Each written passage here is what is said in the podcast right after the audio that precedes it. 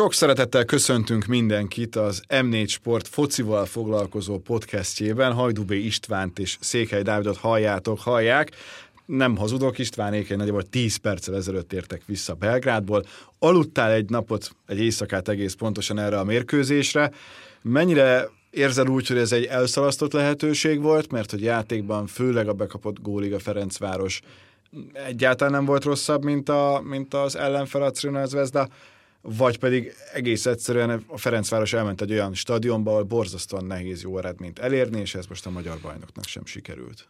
Ez utóbbi nyilván igaz, tehát nem sikerült jó eredményt elérni a Fradinak, én is köszöntök mindenkit.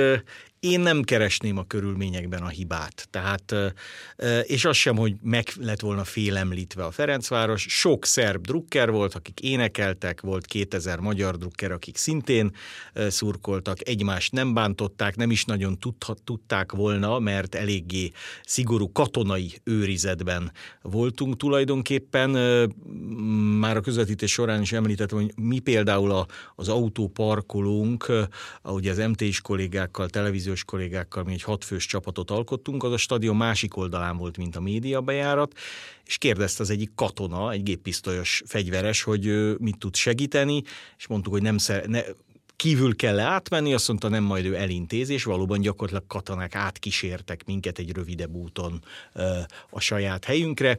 Ugye a közvetítés közben történt, annyi kb. a 60. perc táján, hogy elsötétődött a monitor, és ez miután nem egy olyan multi esemény volt, hogy a mellettem ülőnek is volt, mert nem ült mellettem senki, így hát puskázni sem nagyon lehetett. Ez azért volt zavaró, mert ugye a szerb közvetítés, aki nézte a mérkőzést, az nem volt a legacélosabb. A szerbek második góljáról gyakorlatilag lemaradt maradtak a szerb kollégák, mert az első gólt lassították éppen, és csak annyit lehetett látni, hogy a labdát Mitrovic bevágja a bal felső sarokba. De, de őszintén szólva, ahogyan Pozsonyban is azt tapasztaltuk, hogy ú, milyen körülmények lesznek, hogy semmilyen fennakadás nem volt, és mindenki segítőkész volt, én azt hiszem a mi munkánkat inkább könnyítették, semmint nehezítették, akár az előtte lévő sajtótájékoztatót, akár az UEFA helyi menedzser, aki Farkas Marcéknak megmutatta, merre tudnak venni, mit tudnak csinálni.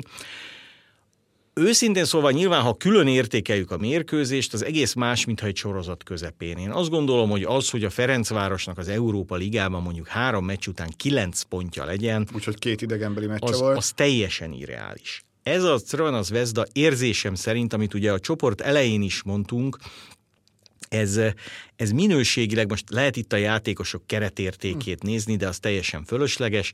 Ez olyan, mint a Trabzon, és olyan, mint a, ö, olyan, mint a Monaco. Ugye egy-egy góllal kapott ki a francia és a török csapattól is az Vezda, a Fradi ezeket a csapatokat egy-egy góllal megverte.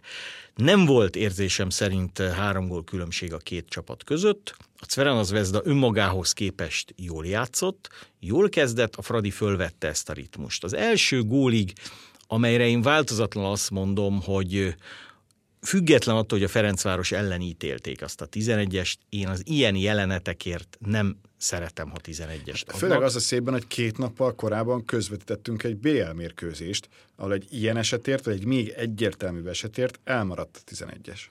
Igen, itt érzésem szerint szabadrugás kifelé lett volna a helyes ítélet, akkor, amikor meg is nézik a szituációt. Senki nem reklamált. Az a másik, amit mindig szoktak mondani, hogy nézd meg a... Hát ott két, két szerbi játékos mutatta, de igazából fölálltak a szöglethez, tehát, tehát nem volt olyan. Nyilván, amikor kiment a játékvezető megnézni, akkor az, az teljesen egyértelmű volt, hogy az ítélet szöglet nem lehet, mert a kezezés megtörtént. Hogy milyen pózban volt a keze, önmagát ugye nehéz helyzetbe hozta ezzel Vingó, persze, de vele szemben ott szabálytalankodtak.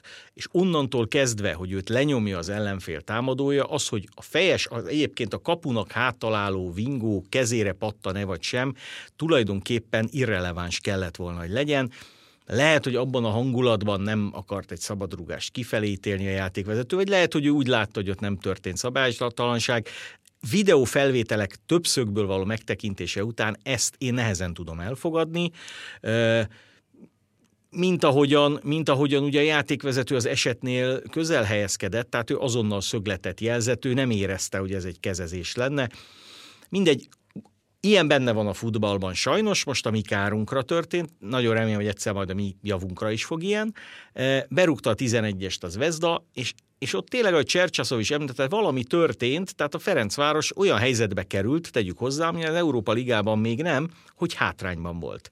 És ugye a Fradi is, mint minden csapat, nehezebben tud hátrányból játszani, mint előnyből. Ugye korábbi mérkőzéseken, nemzetközi kupa találkozókon is akkor ment a Fradinak igazán jól, amikor, amikor vezetett. Tehát például a, a Karabak ellen is az idegenbeli meccsen vezetett, itthon nem, problémás is volt az a mérkőzés, és, és sorolhatnám, a Sámrok ellen ugye a végén kapta a góltot, nem tudott már kiegyenlíteni, a szlován ellen is problémát okozott a, a, az ellenfél, de az idegenbeli mérkőzés, ugye nagyon jól játszott a Fradi a vezetés megszerzése után, még akkor is, amikor az ellenfél majd szépíteni tudott. Önmagához képest a Ferencváros nem játszott jól, tehát azokban a szituációkból, amelyekből a Fradi gólhelyzeteket szokott kialakítani, gólokat tudott rugni, azokból a szituációkból most nem történt semmi. Vagy rossz helyre ment a labda, vagy elpasszolták, az ellenfélből pedig e, ugye Mitrovic is szépen átvette és berúgta úgy a fölsőbe, mint, mint szerintem nagyon kevésszer pályafutása során. Káta is nagyon eltalált, tehát Kangáró meg ne is beszéljünk, mert olyan, olyan lövést még egyszer az ember az életében nem enged el, és hogyha ha egyszer elengedi, már az is olyan, hogy, hogy úristen. Tehát, tehát igazából jobb volt az Vezda, mert mert ezek extrák voltak. A Fradi ezeket az extrákat nem tudta beletenni. Én azonban nem, nem érezem azt, hogy ez egy megalázó vereség lett volna, hogy a visszavágón, a Grupa Marénában, ahol közel a Fradi pályán ugye a közönség a, a játékosokhoz, nem lehet megzavarni ezt az Vezda védelmet jobban kell játszani a Ferencvárosnak, ez tény. És ezen kívül meg, meg azért nekünk hat pontunk van, az Vezdának három. Ja, ha egy pontot már sikerül szereznünk, már az is komoly, komoly lépés lehet. Nyilván, nyilván a, a kérdés az, ugye az elején mindenki arról beszélt, hogy érjük meg a tavaszt mondjuk egy harmadik helyjel a konferencia ligában. Aztán az első győzelem után mi lenne, ha Európa Liga, a második győzelem után már az is fölmerült, és mi van, ha megnyerjük a csoportot, akkor rögtön nem is kell az Európa Ligában játszani. Ugye mindenre megvan még az esély, én azt gondolom, hogy hogyha az Vezdát meg tudná verni a Ferencváros, akkor bár matematikailag még leszorulhatna, de, de biztos, hogy nem szorulna le az első három, sőt, az első kettőbe benne igen. lenne. E, itt nyilván az egy nagy kérdés, hogy mondjuk ha 0-0 a 70. percben kockáztatsz a győzelemért, vagy akarod tartani az Vezdával szemben meglévő három pontos különbséget. Nyilván sok múlik, hogy mi lesz a másik mérkőzése, mert a törökök hazai pályán legyőzhetik épp a Monakót, bár azt gondolom, hogy ebben a csoportban azért a legkomolyabb játékosokat a Monakó vonultatja föl, e, tehát én szerintem a Monakó nem biztos, hogy kikap Törökországban. Csalóka a Monaco Trabzon eredménye, hiszen a 11 negyedik percről emberhátrányban játszottak a törökök idegenben, és, és ugye simán, simán kikaptak, de mondom, a Ferencvárosnak Látta az Vezda, tudja az Vezda erősségét. Az Vezda nem fog teljesen más csapattal játszani. Nyilván Kangva, aki eltiltott volt, visszakerülhet a csapatba, mint hogy Csivics is. Az azért látszódik, hogy, hogy nem baj, ha egy ballábasi játékos balhátvéd, ugye Pászka tapasztalatlan, nem is volt teljesen egészséges. Botka igyekezett, de nem ugyanazt a teljesítményt nyújtotta, mint amit esetleg a jobboldali védőként tud. E, tehát, tehát Csivicsel, ha, ha nem fog elkövetni olyan hibát, mint a Trabzon ellen, már pedig azért minden meccsen nem szokták őt kiállítani, akkor a Fradi erősödik mind védekezésben, mind a szárnyjátékban, és ha a többiek többet hozzá tudnak tenni, akkor az, az segíthet. Egy dolog volt, így a televízión keresztül Farkas Marci interjúit hallgatva nekem nagyon furcsa, hogy ugye azt tudjuk Dibusz Dénesre, hogy mindig elmondja a véleményét. Tehát ő nem köntörfalazik, ha ha úgy érzi, hogy ez volt a hiba, az volt a hiba, akkor azt nem tartja magában, nagyon-nagyon értelmesen, intelligensen, diplomatikusan, de elmondja. Itt most mindenki, aki nyilatkozott, hihetetlenül önkritikus volt nekem a korábbiakhoz képest. Egyrészt ez így van, tehát ezzel teljesen egyetértek, másrészt ők azt a fajta játékot sem tartott a Dibusz vagy Botka jónak, ami az első gólig volt. Igen. Tehát és itt már azért összekapcsolnám a hétvégi kecskeméti vereséggel, ahol nyilván mentálisan sokan az Vezdára készültek, nem volt jó a pályatalaja, de én azt mondom, a mai Ferencváros, a mai Kecskemét ellen ne keressen azért kifogásokat. Ott nem volt rossz az összeállítás, még Csercsaszov cserélt is, behozta a legjobbakat, a így van, helyzetek is voltak, gólokat rúghatott volna a Fradi. Ez a két meccs, ez most azt jelezheti, hogy itt a válogatott szünet azért a Ferencváros egységét, mármint úgy értem mentális, fizikai egységét hát egy picit a megtörte, Igen. kizökkentette, erre vissza kell találni. Erre kiváló alkalom egyébként a hétvégi Debrecen elleni mérkőzés, mert, mert tétmeccset játszik a csapat. Nyilván, ha azt a meccset elveszti a Fradi, a, az már azért komolyabb problémát jelenthet, akár még a bajnokságban is, bár ott szerintem a Fradinak nincs különösebb problémája. Én egyébként a, a, annak is örülök, és ez, ez talán a, a háromgólos vereség egyetlen előnye lehet, hogy én szerintem, és ezt a mai szerb lapok is alátámasztják, túlságosan magabiztos az Vezda. Uh-huh. Tehát én azt gondolom, hogy az Vezda úgy gondolja, hogy, az, ő, hogy lefocizták a Fradit a pályára. Ez nem, e, nem erről van szó. Hoztak olyan extrákak, amik nem voltak eddig az Vezda játékában. De nem lesz még egy ilyen de, napjuk. de még egyszer ezt nem gondolom, hogy meg tudják csinálni, ha följavul a Ferencváros. Ha a Ferencváros szerint teljesítmény úgy nem dominál, nem, nem ö, játszik úgy, mondjuk akkora elánnal, szívvel, mint a Trabzon ellen, vagy olyan okosan, mint a Monaco ellen, akkor lehet baj itthon is, mert még egyszer mondom, a Cran az Vezda azért nem egy rossz csapat. Tehát egy olyan csapatról beszélünk, amely az elmúlt hat évben kétszer játszott a bajnokok ligában, négyszer az Európa ligában, és onnan többször tovább is jutott.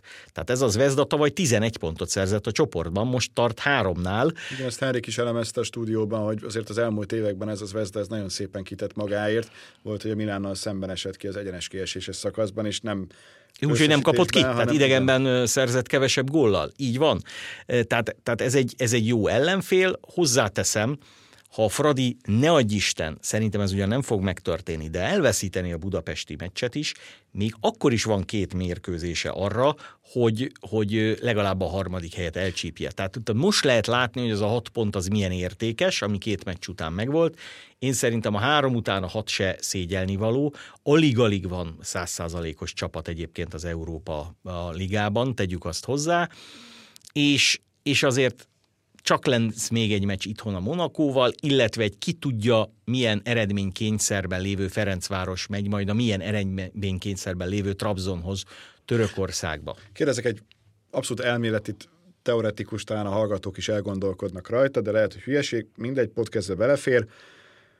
Trabzon Ferencvároson az utolsó fordulóban te közvetíted. Melyiket választanád? Fixen megvan az, a Ferencvárosnak a harmadik hely, tehát a konferencia ligában folytathatja tavasszal, vagy játszik egy olyan nem tudom, hogy matematikai ki lehet de feltételezzük, hogy igen, szituációban, hogy még ki is eshet, de meg lehet az Európa Liga is.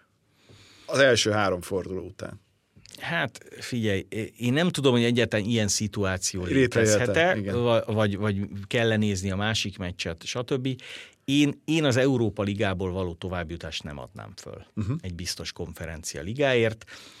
Hozzáteszem... Ami nagy szám egyébként, ezt gyorsan mondjuk el, Igen. nem így beszélgettünk erről a, a sorsolást követően. Igen, de, de, de azt hiszem, hogy az, az hosszú távon nem jó, hogyha te, te úgy gondolkodsz, hogy, hogy úristen, itt ha, ha két góllal kikapunk, még akkor is konferencialigások vagyunk. Akkor fogsz. Mert, mert akkor, akkor ugyanezt meg fogod csinálni majd tavasszal is.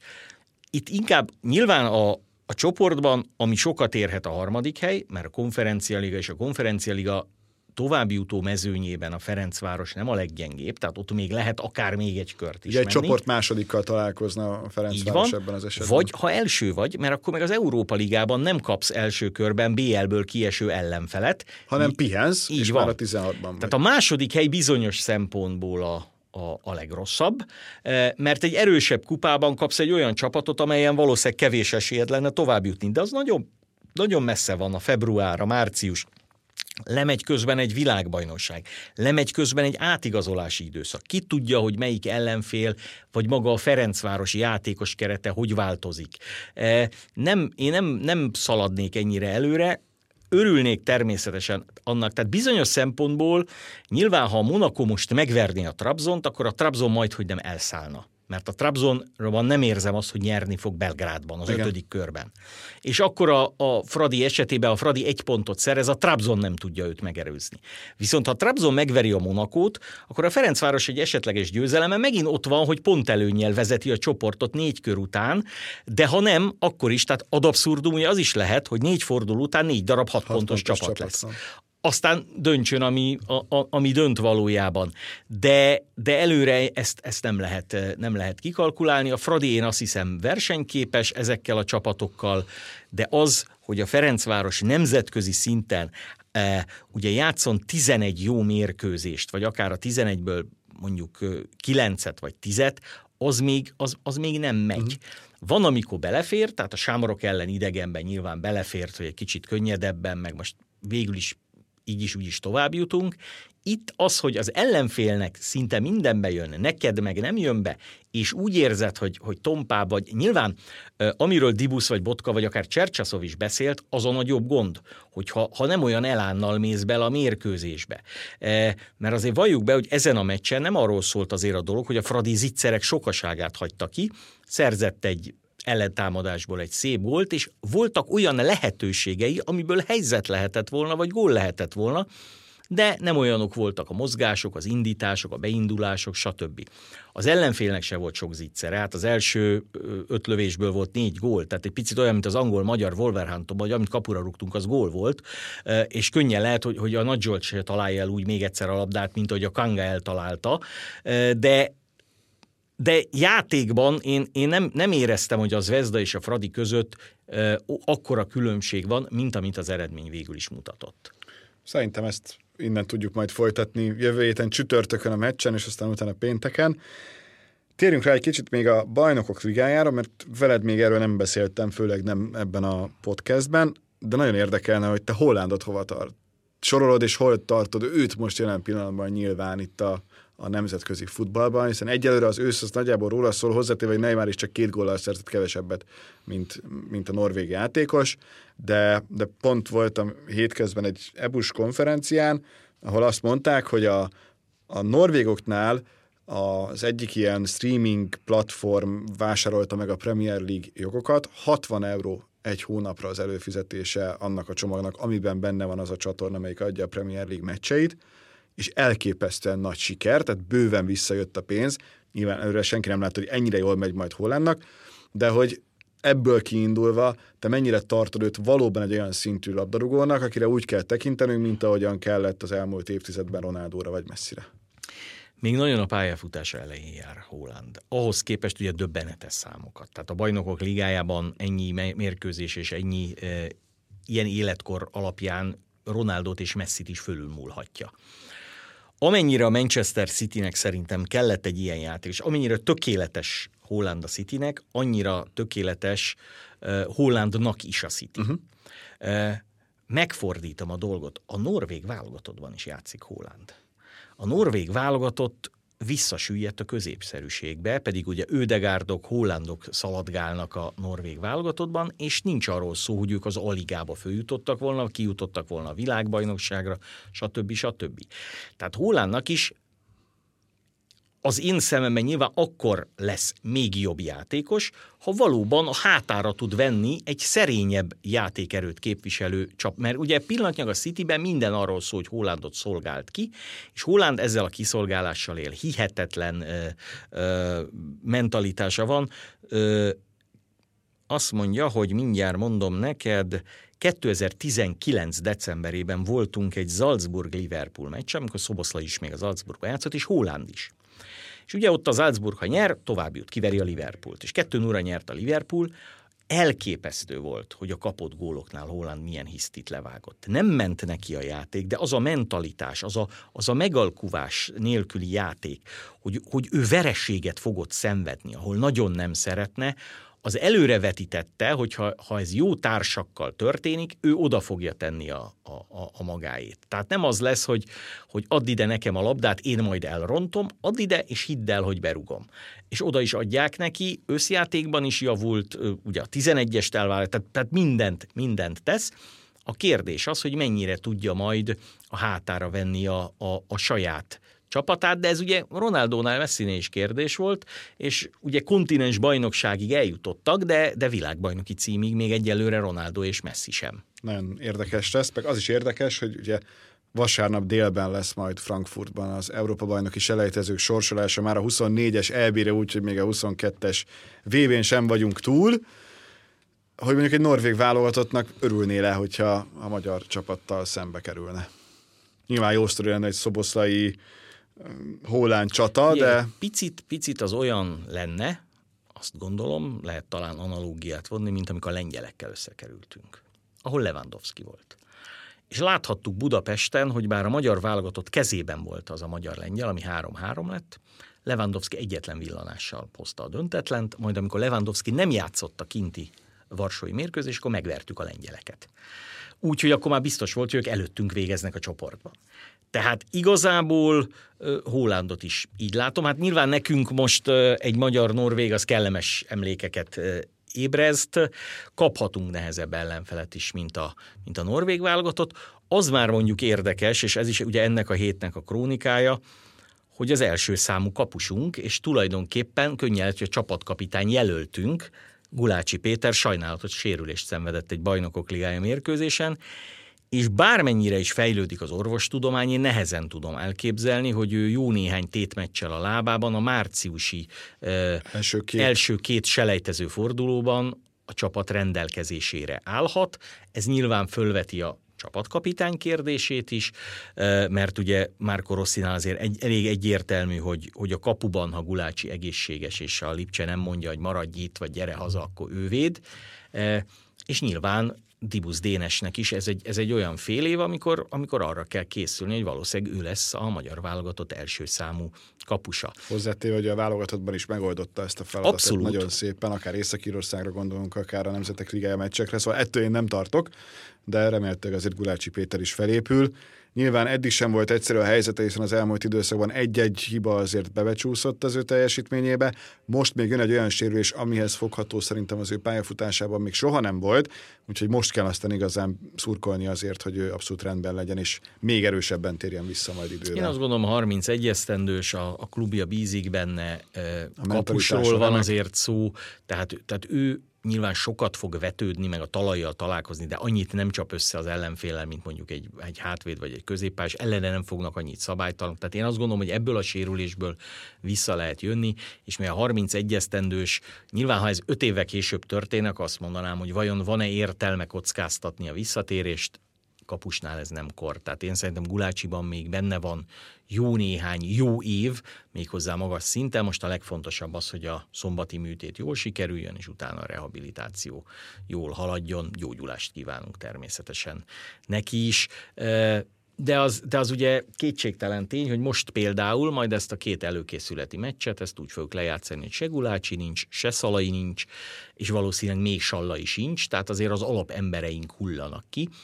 Érdekes lesz, hogy már Rossi ezzel, ezzel mit, tud, mit tud kezdeni. És az utolsó témánk így már az picit mondhatjuk, hogy átível, mert remélhetőleg Gulácsi visszatér, és nagyon magabiztos lesz, és tagja lesz annak a magyar válogatottnak, amely kiharcolja a 26-os világbajnoki szereplést. Ezt csak azért hozom szóba, mert hogy volt ezzel kapcsolatban is egy ilyen előadás héten, amin volt szerencsém részt venni. És és ebben picit ugye elmesélték, hogy hogyan is néz majd ki minden valószínűség szerint ez a labdarúgó világbajnokság.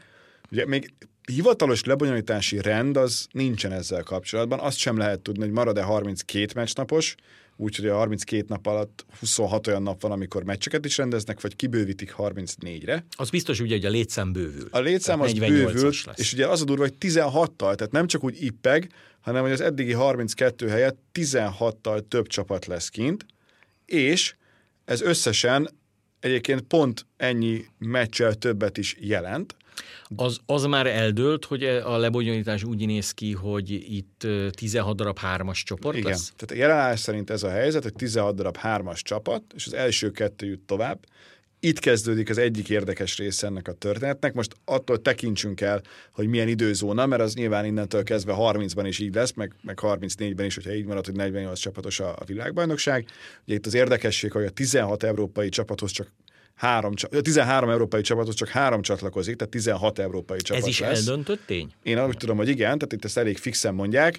Miközben például az afrikaiaknál, ahol eddig volt öt csapat, most további négy jön, ami már ugye nagyon érdekes, mert nem feltétlenül a legerősebb lesz a világbajnokság mezőnye, ha azt nézzük, hogy azért általában a legjobb nyolc közé csak európai, meg, meg Dél-amerikai. csapat Igen. szokott bekerülni. Egy-egy afrikai, ugye emlékezhetünk Uruguayra, vagy éppen Vagy, Gánára. vagy amelyik- Korea, ugye, hát az, azt- a azt- saját azt- rendezéssel. azt pláne, pláne hagyjuk is, de a lényeg az, hogy itt gyakorlatilag ahhoz, hogy kialakuljon a legjobb 32 mezőnye, tehát eljussunk odáig, hogy, hogy ugyanakkora legyen a létszám, mint amennyi most a világbajnokságon majd lesz, le kell játszani a komplett csoportkört, ami azért nem kevés mérkőzés, hiszen 16 csoport van, és mindegyik Három csoportban meccs. kell játszani három mérkőzést, és ki lehet számolni, hogy ez ugye 48 meccs. 48 meccset jelent, úgy, hogy igazából hát azért nem a legerősebbek fognak kiesni, tehát a legerősebbek az első kettő között zárnak jó eséllyel, tehát lejátszák több mint a felét ennek a, a világbajnokságnak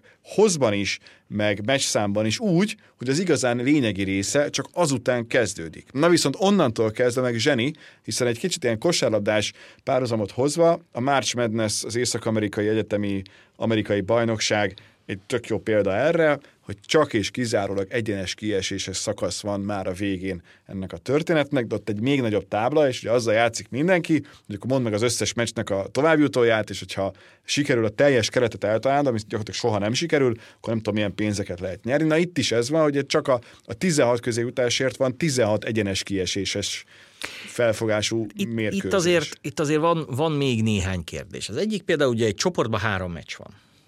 Háromszor egy-egy. Ki jut tovább? Nagyon jó kérdés. Milyen alapon? Igen. Világranglista, sárgalapok száma, szöglet, tehát, tehát mi, mi történik? Ki, oda kimennek 11-es trugni még utána? Tehát, mert ugye három meccsen előfordulhat három ugyanolyan, ugyanolyan eredmény egy világbajnokságon. Kettő ugye, ez három országban zajlik. Utána sorsolnak, hogy ki kivel játszik, ki mennyit fog itt utazni, ki marad a, abban az országban, ahol elkezdte, megye tovább, mert nyilván az érdek az az lenne, hogy azért, azért minél kell. Hol lesznek a csapatok szálláshelyei egyáltalán? E, megcsinálják-e a 32-es kieséses táblát egészen a végéig, vagy, vagy ott Szerintem még lehet? már, már, már előtte meg lesz, tehát már, már előtte meg lesz az, az, is, hogy a- az lesz, hogy G2, G2 majd játszik a a H1-jel. H1-jel. Igen, igen. Tehát- Hát ö, Izgalmas. És ugye még egy, ami a csoportkörben még furcsa, hogy túl vagyunk az első két meccsen, és mondjuk két olyan csapat játszik, amelyik adott esetben egy döntetlennel nagyon szépen tovább tud jutni még. Tehát, hogy még ez is benne van, hogy az utolsó fordulójában a csoportkörnek lehet olyan eredmény, ami mind a kettőnek jó. Mert az egyik, nem tudom, 2-0-ra nyert, a másik meg 1-0-ra kikapott, és akkor azt mondják, most csak mondok valamit, tehát ki lehet azt úgy, úgy, úgy matekozni, hogy lehetséges az, hogy, De az ugye itt is, körben ha mind a kettő nyer 2 0 és játszanak együtt egy 0 0 békésen, mind a kettő tovább jut, ki az első, ki a második, ho, ki hova jut. Tehát nehéz. Én egyébként a, a legnagyobb hátránynak, vagy, vagy a legigazságtalannak az azt tartom, hogy, hogy a, a mezőny miközben bővül a felével, mert ugye a 32-es mezőny a felével, a meghatározó kontinens Európa három jegye, helyet kap. Tehát én értem, hogy az afrikai labdarúgás, sőt azt is értem, hogy nyilván a 48 csapatnál az is szempont, hogy például ö, olyan hatalmas országok, mint mondjuk Kína, vagy akár India, ami üzletileg fantasztikus lehetőség, az Egyesült Államok, ami lemaradt az előző VB-ről, ez most ne történjen meg. De azért tudni, föl tudnék sorolni a 16 európai országot, amely mondjuk VB résztvevő, és tudnék olyat mondani, amelyik, amelyik hiányozhat. Most például annyit, Holland, aki lehet, hogy addigra a világ legjobb játékosa lesz, lehet, hogy nem lesz ott a világbajnokságon. Volt már olyan, ugye, hogy Ibrahimovic kontra, nem is tudom, Lewandowski csata volt, hogy, hogy melyikük ő jut, jut ki talán. Nem, Ibrahimovic Ronaldo, hogy melyikük jut ki. Igen, Svéd-Portugál. svéd-portugál. Hát Hát vagy beszéljünk Ryan Giggsről, aki szintén azért, vagy, vagy Gerett Bale-ről, aki világbajnokságra most ki tudott jutni, de korábban nem tudott kijutni. Ez is milyen érdekes, hogy nem akkor, amikor pályafutása csúcsán volt, hanem akkor, amikor a Reálban nem igazán És dolgozott. ugye nyilván az, a, az ázsiai, meg az afrikai országok számának növelése, az, az tényleg mondjuk a hetedik legjobb ázsiai ország, az, az, az oda való. És könnyen lehet, hogyha ugye, mert nyilván a, a a sorsolás úgy lesz, vagy úgy lenne logikus, hogy ebbe a 16 csoportban mindegyikbe kerül egy, Egy európai, európai, és aztán utána biztos, felosztják a, felosztják a többit. Na most az európai mellé, ha dél-amerikai kerül, vannak olyan csoportok, ahol igen, vannak, ahol nem. Oda jönnek az afrikaiak, ázsiak, tehát, tehát igazából még egy, egy most általunk talán lesajnált afrikai vagy ázsiai ország a háromfős csoportban lehet második, tehát még tovább is juthat, miközben Európában néhány csapat nézi a világbajnokság tévéképernyőn. Mindezt csak azért mond, mondom én most itt el, de hát nyilván addig még nagyon sokat fogunk sok helyen beszélni, hogy hogy a magyar válogatottnak kijutni a világbajnokságra cseppet sem lesz könnyebb, vagy sokkal könnyebb, mint, mint eddig. Majdnem, hogy azt mondom, kijutni a VB-re, az nehezebb, mint ott jól szerepelni, mert ott azért csak kapsz egy olyan országot, mondjuk a harmadik kalapból, amelyik, amelyiket jó eséllyel megvered, és akkor már 32 között látsz. Holnap jelenik meg ebben a futballmenedzsernek az idei kiadása, az már azt mondom, 23-as lesz akkor. Ez nem egy szponzorált tartalom, csak én néha játszok vele, és, és ott már van ilyen világbajnokság, nagyon vicces dolgok történnek rajta. Nyilván nem reális mindig, de valamiféle fajta kiindulási alapnak és pont ez van, amit mondtál, hogy ott a csoportból tovább jutni, az jóval egyszerűbb, mint kijutni egy ilyen világbajnokságra. Messze van még, addig még hála Istennek a 22-es világbajnokság is előttünk van, meg hát annyi minden addig is, többek között egy olyan hétvége, ahol még a megszokottnál is több NB1-es mérkőzéssel tudunk szolgálni, mert hogy rögtön itt pénteken lesz kettő, hétfőn is lesz még egy, és közte is azért még lesz három, valamint két meccs, úgyhogy, úgyhogy ez egy nem akármilyen hétvége lesz. Nézzetek sok M4 sportot mostanak, köszönjük szépen a figyelmet, sziasztok!